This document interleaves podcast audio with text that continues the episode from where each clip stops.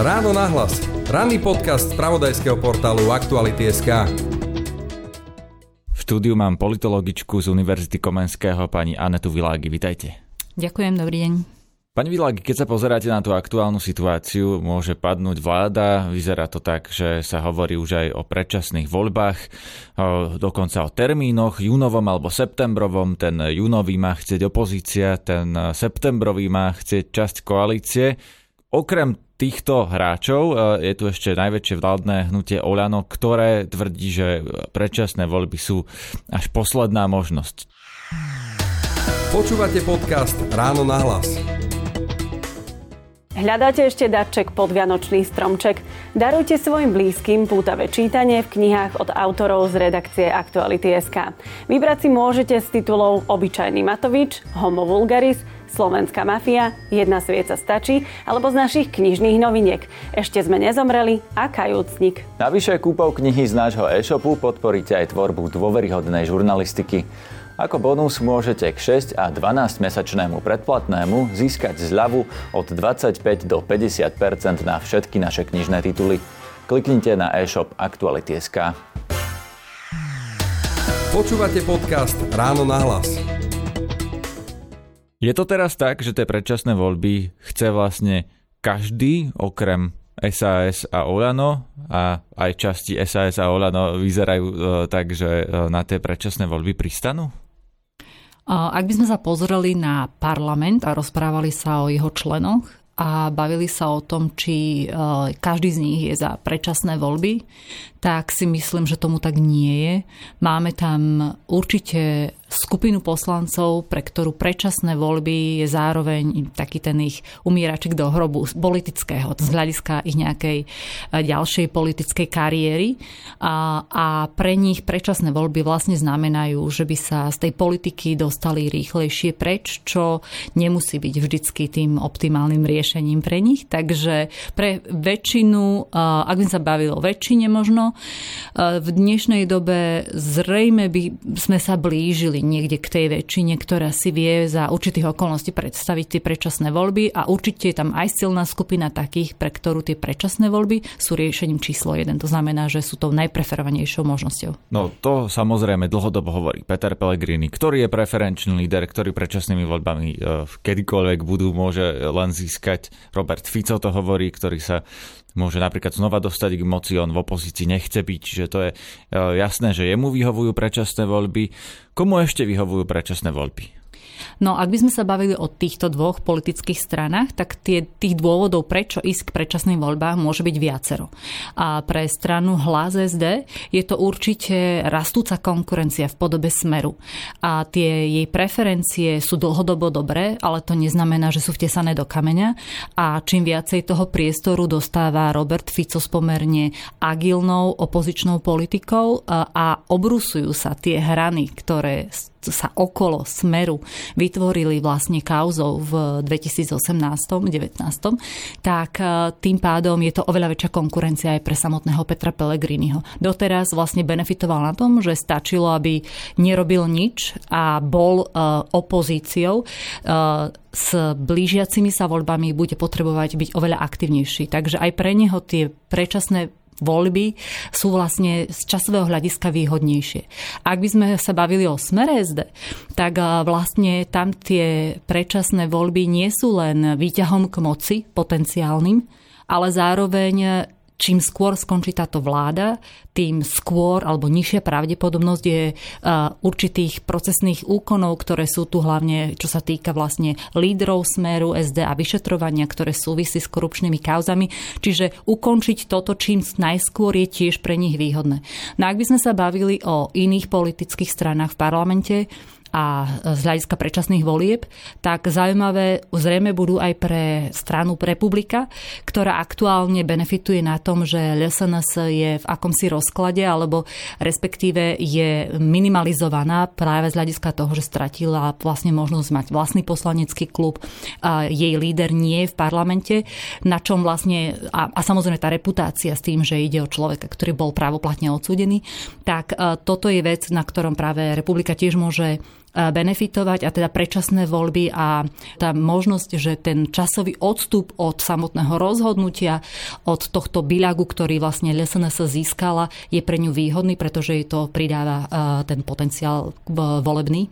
No a keď sa pozrieme na tie ďalšie strany, SAS napríklad, ona tak lavíruje, má iné podmienky ako predčasné voľby. To uh, sa ukazuje, že môže uh, dopadnúť aj tak, že tie predčasné voľby nebudú, lebo Olano ustúpi uh, SAS v ich požiadavkách.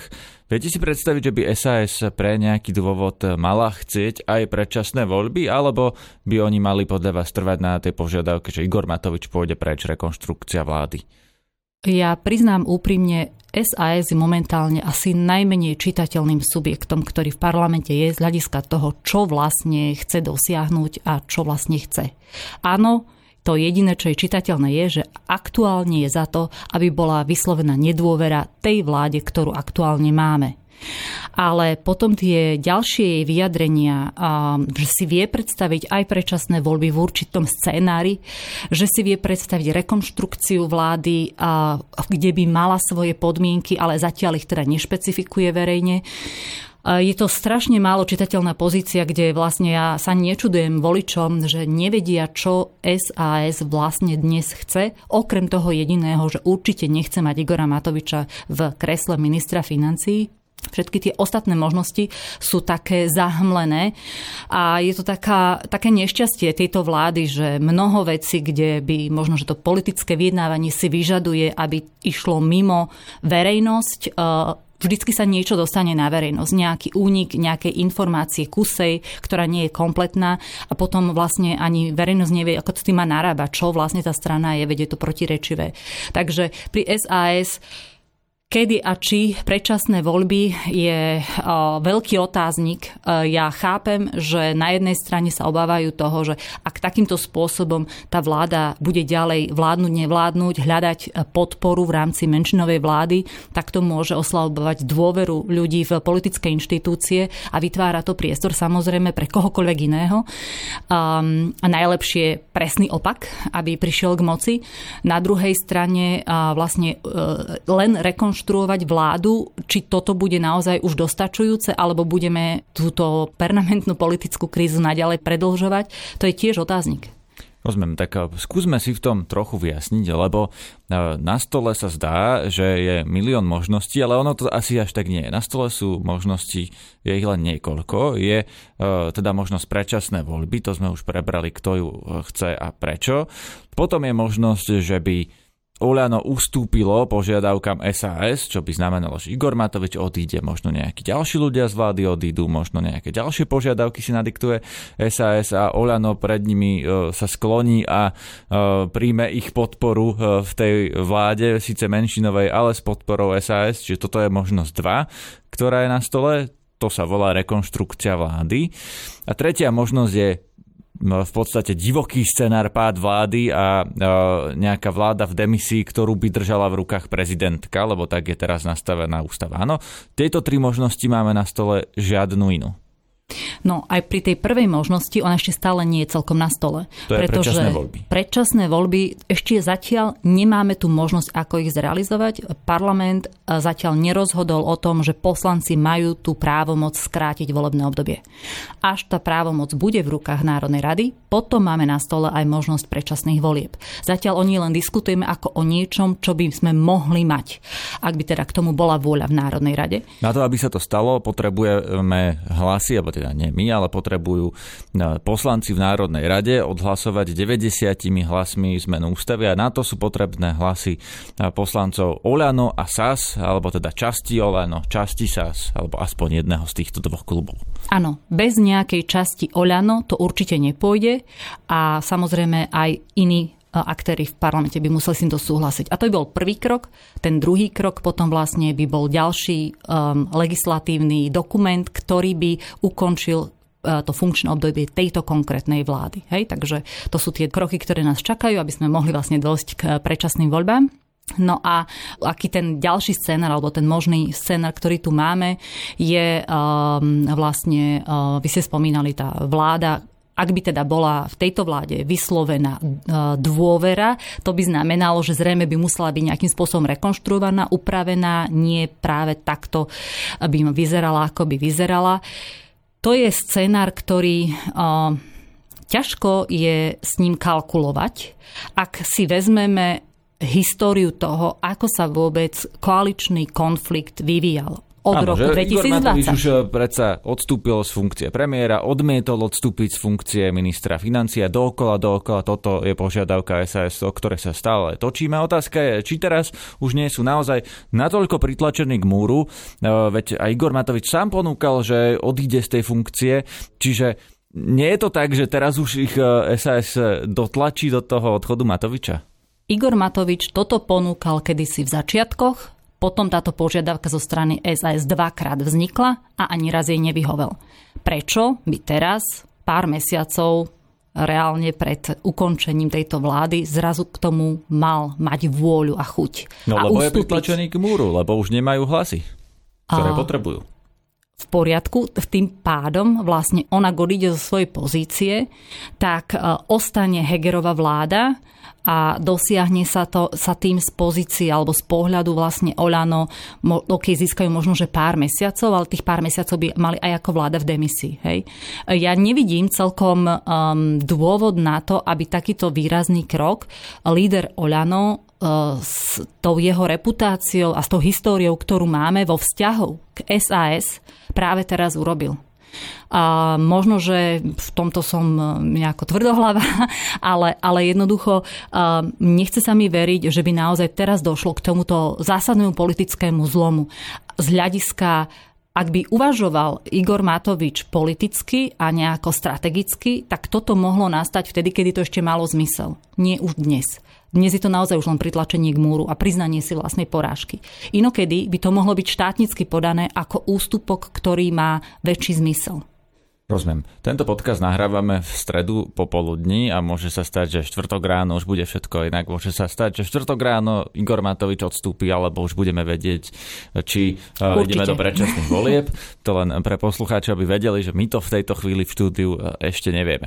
Čo tá tretia možnosť? Tretia možnosť je vláda v demisii a tá možnosť je pomerne rozvetvená. No tam môže byť vláda Eduarda Hegera v demisii, ale bude vlastne pod nejakou kontrolou prezidentky, ktorá nad ňou získa moc, nebudú môcť sami navrhovať a presadzovať veci, budú na to potrebovať súhlas prezidentky. Alebo prezidentka môže tú vládu aj odvolať a vymeniť za nejakú inú vládu. Buď za takú, ktorá získa podporu v parlamente, alebo aj za úradnícku vládu, ktorá tiež sa pokusí získať podporu v parlamente, ale keď ju nezíska, videli sme to v Česku, e, že tá úradnícka vláda, ktorú vymenoval Miloš Zeman, vládla nejaké obdobie aj bez podpory parlamentu, ako vláda v demisii, jednoducho vládla. Čiže e, prezidentka, e, ak by vláda padla, tá súčasná, tak by získala moc nad tým, kto bude vládnuť. No, ak by sme sa pozreli na to, že čo sa stane, ak padne táto vláda, tak naozaj môže táto vláda dovládnuť v demisii. To, čo ste vlastne vy spomínali, že bude zásadným spôsobom obmedzovaná prezidentkou, no je tam samozrejme vždycky tá otázka, že čo to znamená zásadne obmedzovaná. Určite napríklad by sa to dotklo možnosti vlády menovať štátnych úradníkov, vyšších štátnych úradníkov, tam by potrebovali súhlas prezidentky. Hej. Ale e, vlastne riadi taký ten bežný chod toho štátu v zmysle vydávania návrhov zákonov, vydávania vládnych nariadení alebo vyhlášok, tak toto by mali naďalej vlastne v kompetencii. Čiže určite áno, istým spôsobom boli limitovaní, ale nie v plnom rozsahu. Zase netreba to tak brať, že vláda v demisii nemôže absolútne nič.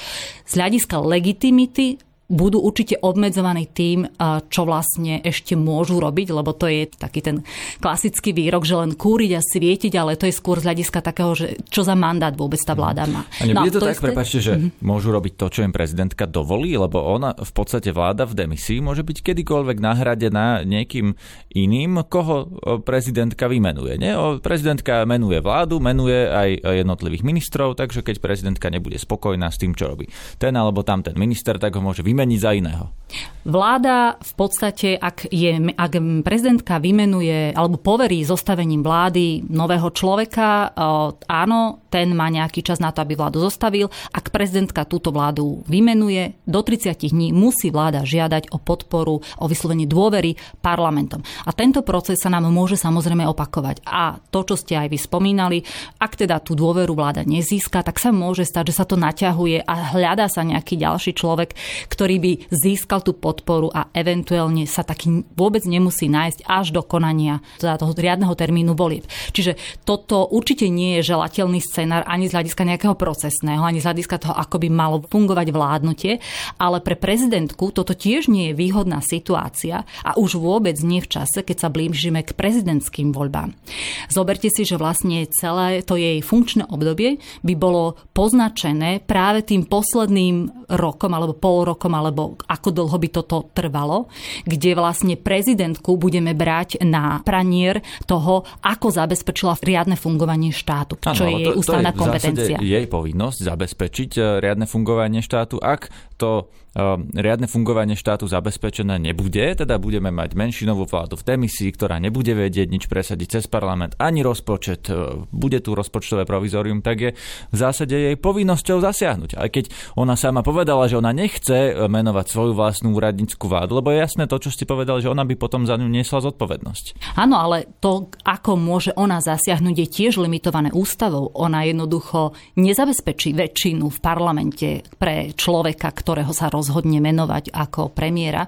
Čiže samozrejme to, čo môže robiť, je menovať a snažiť sa uh, nájsť nejaký kompromis, ale to nie je rola prezidenta, aby hľadal väčšinu v parlamente. To je rola toho menovaného človeka, ano, ktorý by mal byť dezignovaný. Teoreticky, keď uh, si teraz spomenieme na uh, tú vládu menovanú Milošom Zemanom v Česku, nepotrebuje ten premiér vlastne v tej úradníckej vlády väčšinu v parlamente, lebo on môže vydávať vláda nariadenia, nemusí meniť zákony, môže ale teda musí sa dohodnúť dohodnúť v parlamente, musí niečo asi vyobchodovať. Teoreticky teda vláda môže vládnuť aj bez podpory parlamentu, ak je takáto úradnícka, áno? Ak by sme sa bavili o takomto prípade, kde tá legitimita takejto vlády je samozrejme veľký otáznik, um, tak sa potom môžeme uspokojiť s vládou, ktorú máme dnes, ktorá nemá väčšinu v parlamente, nevie presadzovať síce návrhy, ktoré chce, zákony, ale funguje. Nie je to optimálne a to si uvedomuje každý aktér, hlavne ten, ktorý je zodpovedný za chod štátu. Čiže úradnícká vláda, s ktorou by parlament nemal absolútne žiadne sympatie a bola by len vládou z, z pozície alebo vymenovanou alebo jednoducho vytvorenou len prezidentkou, to nie je riešenie. Ja rozumiem, že ho nikto nechce, aj to vidíme v parlamente. E, samozrejme, najprv pani prezidentka sa vyjadrila, že ona teda nemá chuť e, do niečoho takéhoto. A teraz v parlamente vidíme, že keď sa vláda už mala rozsypať, keď už sa o tom malo hlasovať, e, keď už tie hlasy im chýbali, tak to odsunuli a obrátili sa na Tarabovcov a radšej chcú predčasné voľby aj v koalícii, pretože sú si vedomí tohto scenára, v ktorom by viac moci získala prezidentka na úkor práve vlády. Čiže práve vládna koalícia nechce tento scenár, chce sa mu čo najviac vyhnúť a preto vlastne aj Tarabovci sa dohodli na tom odklade toho hlasovania. Čítate to rovnako? No, to je jedna z interpretácií, ktorú ste tu vlastne teraz prezentovali. Uh, tou ďalšou môže byť to, že jednoducho vláda nebo, neobáva sa práve tohto scénara ako toho najväčšieho strašiaka, ale je pre ňu výhodnejšie byť v plnej moci a byť stále tou vládou, ktorej nebola vyslovená nedôvera, aj s tým rizikom, alebo teda s, tý, s tým dovedkom, že teda dobre bude vládnuť kratšie a budú tu predčasné voľby, pre nich ten ideálny dátum, alebo teda lepší dátum by bol septembrový a zabezpečila by si niekoľko mesiacov na to, aby napríklad mohla schváliť štátny rozpočet alebo hľadala podporu pre štátny rozpočet, aby mohla uplatniť niekoľko vlastne posledných balíčkov pomoci, ktoré vlastne sú už nadizajnované, kde bude môcť ako odpočet voči vlastne svojim krokom, voči potenciálnym voličom toto vytiahnuť, aby dokončila nejaké ďalšie veci, ktoré má rozpracované. Je tu plán a ktoré... obnovy? A áno, máme tu vlastne balík financí, ktoré sa dá využiť, ak teda uh, sa vláda k tomu zmobilizuje. Takže toto sú všetko veci, ktoré tá vlá- ktorú tú vládu tiež môžu, ak by si mali vybrať medzi tým, či pôjdu priamo hneď teraz do demisie a nebudú, alebo budú môcť veľmi limitovane robiť čokoľvek, pretože vlastne každý to už bude brať ako začiatok volebnej kampane, kde tie finančné prostriedky radšej nech už čerpá ten víťaz volieb a preto budú okli- parlament ako taký bude okliešťovať vlastne vládu v jej rozhodovaní o výdavkoch. Takže keď si majú vybrať medzi touto možnosťou a možnosťou ešte niekoľko mesiacov riadne fungovať, alebo respektíve v tom aktuálnom znení riadnosti alebo normálnosť, čo majú teraz ako menšinová vláda, tak eh, zrejme volia tú možnosť ísť do predčasných volieb, síce si skrátiť riadne volebné obdobie, ale stále mať niekoľko mesiacov k dobru. Počúvate podcast Ráno na hlas. Komu by tie predčasné voľby vyhovovali? To je vlastne tá istá otázka, ktorú som položil na začiatku, že smer a hlas. E, ešte niekomu inému v zmysle, dá sa to vôbec predvídať? E, je e, možné povedať, že kto má väčšiu šancu vyhrať voľby, keď budú v júni alebo v septembri, e, či sa môže objaviť aj nový subjekt, veď hovorí sa o pánovi Zurindovi, ktorý tiež presvedčil jediného poslanca, vlastne, na ktorého má vplyv na pána Kolára, lebo spolu idú zakladať ten nový subjekt, e, aby e, podržal vládu, lebo pán Zurinda asi potrebuje čas na zakladanie strany. Komu to ešte vyhovuje? Dá sa to vôbec nejakým spôsobom predvídať, alebo sa to môže skončiť tak, že budú predčasné voľby aj tak vyhrá niekto, kto nebude smer a nebude hlas? Čiže či sa dá predvídať to, ako skončia parlamentné voľby, to by som si vôbec netrúfla. To, či sa dá predvídať, že niektoré z politických stran, asi ich môžeme menovať rád radom, či sa dostanú do budúceho parlamentu, to je už lepšia možnosť. Tam už tá predvídateľnosť, aspoň akú takú máme. No dobre, sme rodina, to je koaličná strana, ktorá tiež hovorí o predčasných voľbách napriek tomu, že majú 7% v prieskumoch, čo je na hranici tej štatistickej chyby, že sa môže stať, že pri väčšej účasti to nebude stačiť a budú mať 4,9. Uh-huh. Čiže tá otázka vaša znie, že či sme rodina by re- sa mohlo dostať do parlamentu? Nie, aká je logika toho, že sme rodina by mohla chcieť predčasné voľby? Tá logika podľa mňa je už konkrétne pri sme rodina je v tom, že ak by mali sme pokračovať v dobre, ja to nazvem tak pejoratívne v tom marazme, kde vlastne sa e, v rámci fragmentovaného parlamentu nevie nájsť nejaká väčšina na schvaľovanie zákonov e, a kde sa bude každý mesiac vyslovovať nedôvera či už konkrétnemu členovi vlády alebo vláde ako takej, tak toto je voči tomu voličovi tomu recipientovi tých, tých politických odkazov, toto nie je dobrý odkaz. Byť súčasťou takejto vlády nie je výhodné. A čím viacej to predlžujete, tým viacej toho byľagu, že ste boli súčasťou takejto vlády na sebe máte. Čiže z tohto pohľadu, ak sme rodina má možnosť výmenou za predčasné voľby v septembri a získať niekoľko mesiacov riadneho fungovania, kde ešte bude môcť naozaj niektoré z veci, ktoré chce presadiť nejakým spôsobom, ak už nie presadzovať, tak aspoň navrhovať a komunikovať voči voličovi, že za toto sme, toto bojujeme, tak je to pre ňu výhodnejšie samozrejme.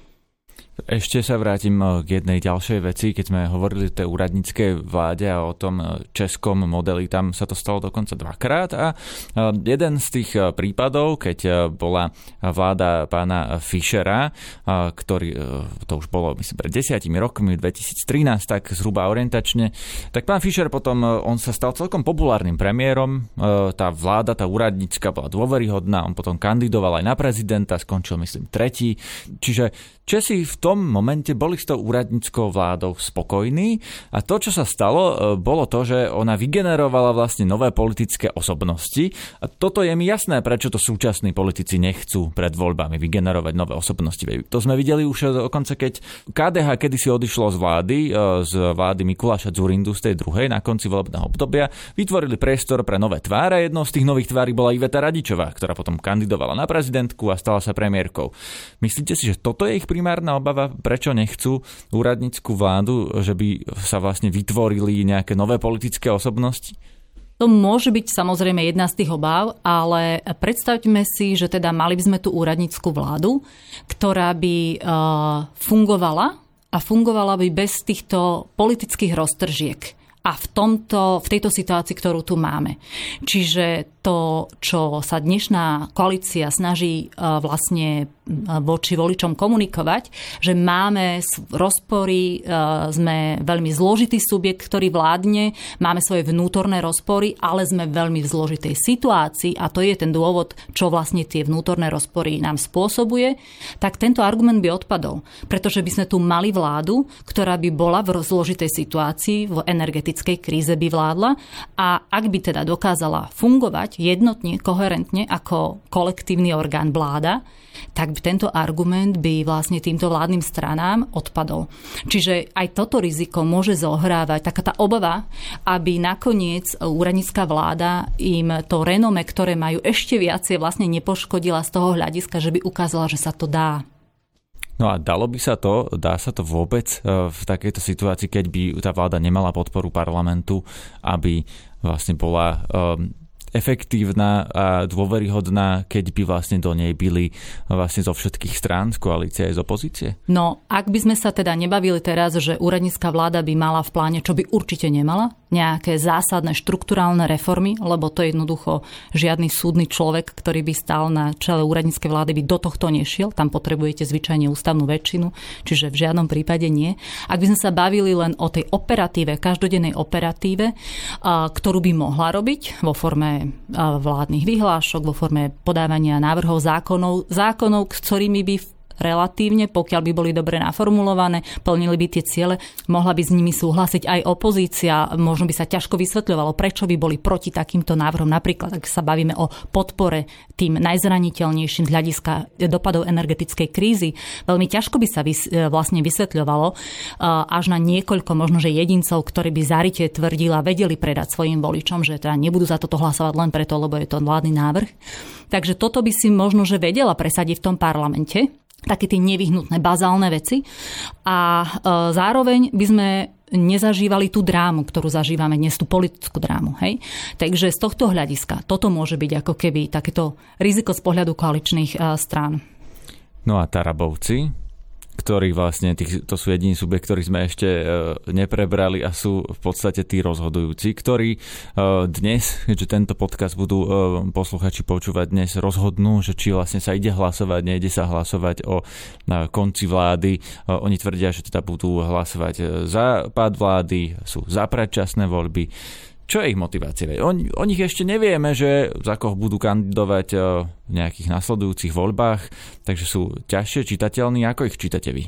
Keby sme sa držali vlastne vyhlásenia týchto nezaradených poslancov, tak e, to, čo by určite namietali, je, že to nie je v ich rukách, ale v rukách Borisa Kolára, ktorý im slúbil, že teda najprv sa bude hlasovať o predčasných voľbách a kto to dodá, tak potom oni dodajú svoje hlasy v, e, v podržaní e, vlády.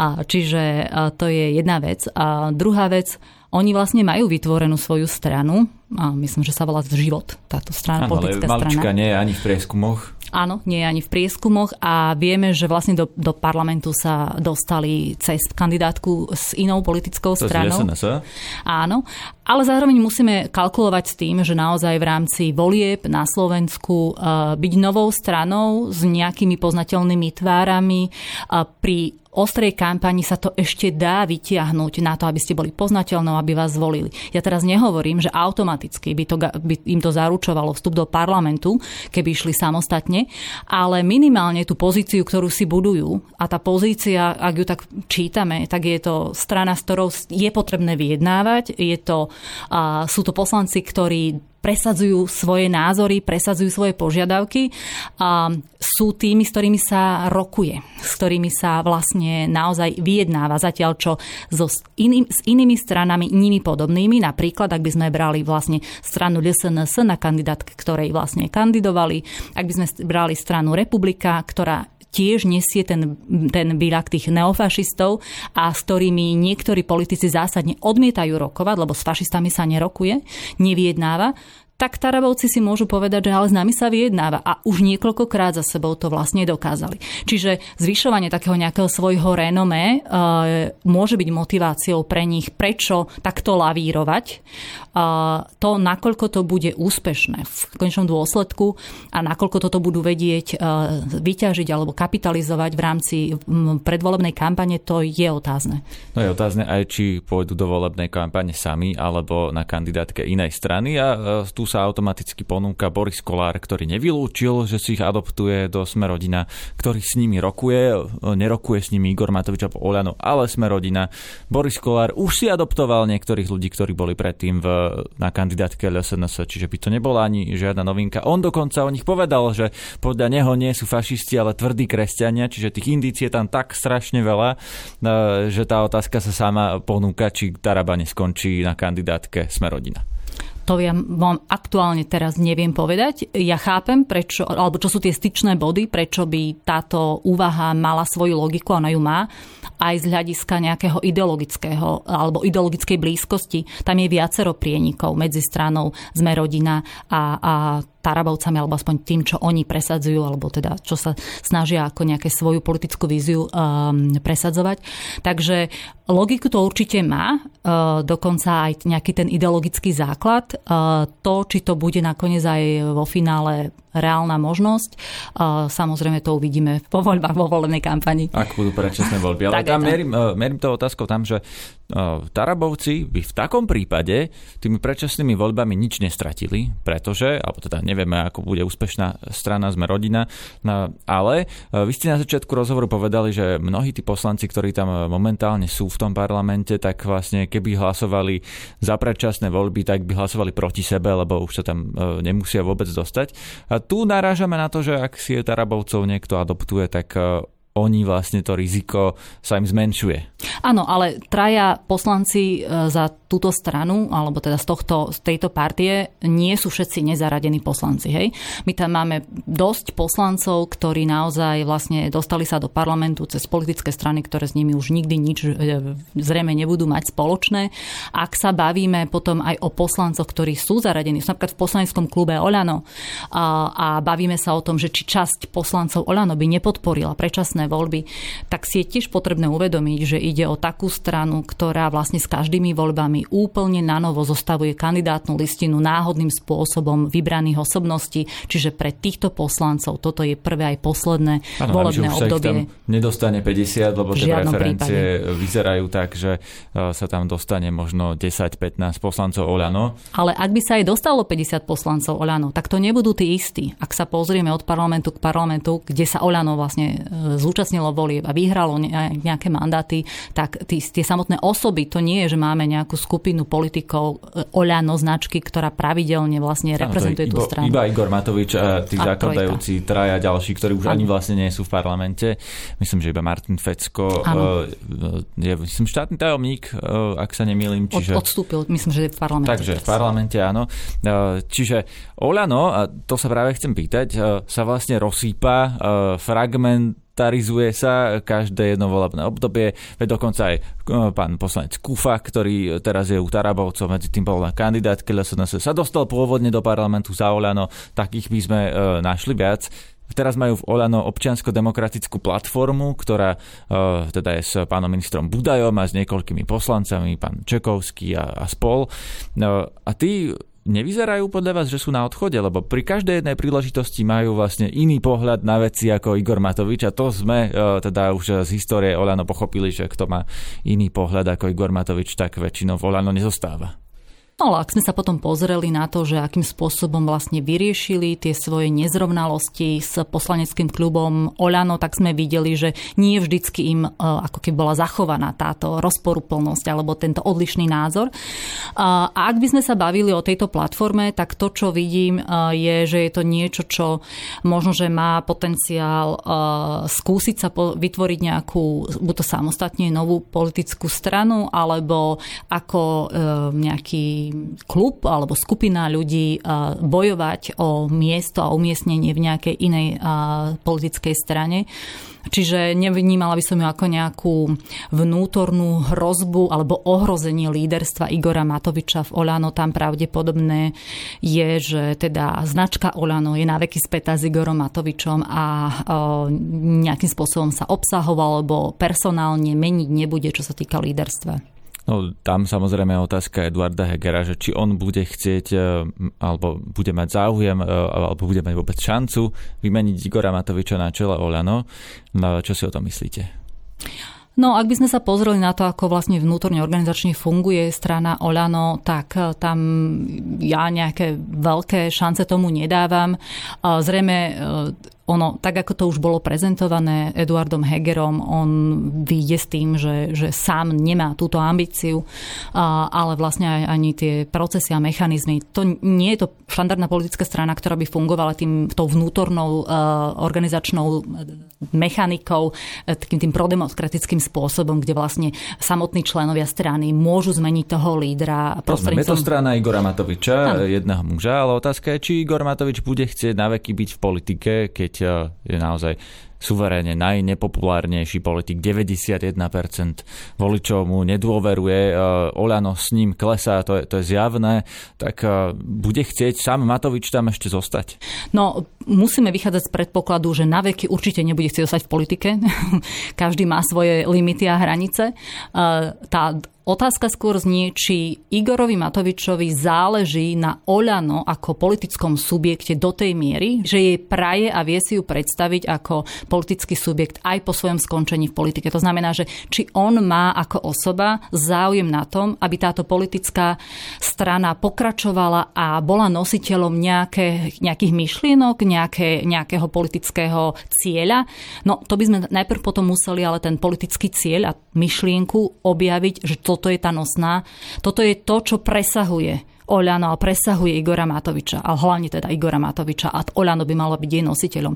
A tuto, ak sa pozrieme na to, čo Igor, alebo ako Igor Matovič vidí Oľano, tak je to boj proti korupcii. To je niečo, čo je podľa mňa uh, fajn, ale je to málo na to, aby on mal záujem, nech je tu niekto, kto, toto je, kto, kto je nositeľom tohoto do budúcnosti. Ešte sa vrátim úplne posledná uh, mikrotéma tohto rozhovoru uh, k tej skupine poslancov Oľano, ktorá si hovorí tá občiansko-demokratická platforma. Uh, zároveň sme sa tu rozprávali o tom, že oni možno hľadajú nejaký nový politický domov jedného dňa. Hovorili sme o Mikulášovi Zurindovi a tom, že bude teda skladať nejakú stranu z nejakých existujúcich ľudí je tu pani Nikolsonová, ktorá vlastne tiež ako keby koncentruje okolo seba nejakých ľudí, ktorí tiež e, na nejakej kandidátke e, sa budú chcieť vidieť. E, vidíte ten potenciál v týchto, v týchto subjektoch a zoskupeniach na tej jednej kandidátke okolo toho Zurindu, alebo si myslíte, že toto sa rozpadne tiež na menšie, menšie prvky? Toto sa mi veľmi ťažko odhaduje z hľadiska toho, či vôbec Mikuláš Zurinda pôjde do toho projektu a či ráta s takýmito e, tvárami? No, on hovorí, že áno. On dokonca na sneme strany spolu, tej maličkej, e, ktorá má jedného poslanca, pána Miroslava Kolára, povedal, že áno, on to teda ide e, skúsiť a súčasťou toho bude tá strana spolu. To je jediné, čo zatiaľ o tom naisto vieme. Preto tie ostatné sú vlastne otázne. Áno, ale on zároveň povedal, že ten projekt dotiahne do konca len vtedy, ak tam bude vysoký predpoklad úspešnosti. A to zatiaľ uh, ja ešte nečítam, že, že tu máme uh, črtajúci sa projekt, ktorý by bol garanciou úspešnosti. Uh, čiže aktuálne a to, že či práve pohltenie alebo inkorporácia práve tejto platformy by tejto politickej strane pomohla alebo nie, oni, ľudia z tejto platformy majú na sebe predsa len ten byľak, že, že to boli e, e, ľudia, e, poslanci Oľano, dokonca aj minister strany Oľano, ale chápem, že tá, tá vaša argumentácia alebo logika za tým znie, že sa snažili diferencovať od tej politickej strany a kritizovať práve to, čo viacerí vlastne podobne zmýšľajúci politici, ale nestotožňujúci sa so štýlom riadenia a politiky Igora Matoviča kritizujú. Takže nejaký ten potenciál tam určite je, ale nemám zatiaľ možnosť ani nejaké indície na to, aby som toto vedela vyhodnúť ako vysoko pravdepodobné. No to je otázka samozrejme, že čo považujeme za vysokú pravdepodobnosť úspechu, alebo čo je vlastne e, definícia úspechu, lebo to sa predsa mení. Veď e, videli sme Andrej Kiska, keď zakladal stranu, tak e, jeho vízia bola, že bude možno premiér, možno predseda parlamentu v nejakej prvej alebo druhej najsilnejšej koaličnej strane, alebo možno aj koalícii, nie strane. No a nestalo sa to a teda 5 6% vo voľbách sa mu zjavne zdal ako neúspech. Otázka je, či Mikuláš Zurinda bude mať takéto veľké ambície a či mu nebude stačiť ako úspech tých povedzme, ja neviem, 7, 8, 10% koaličná strana, ktorá preváži a vlastne bude znamenať, že nebude tu znova vládnuť Robert Fico s pánom Uhríkom. Myslím, že tak, ako to formuloval on, pretože musíme vychádzať z jeho definície toho, čo je úspešné alebo čo má šancu na život, politický život.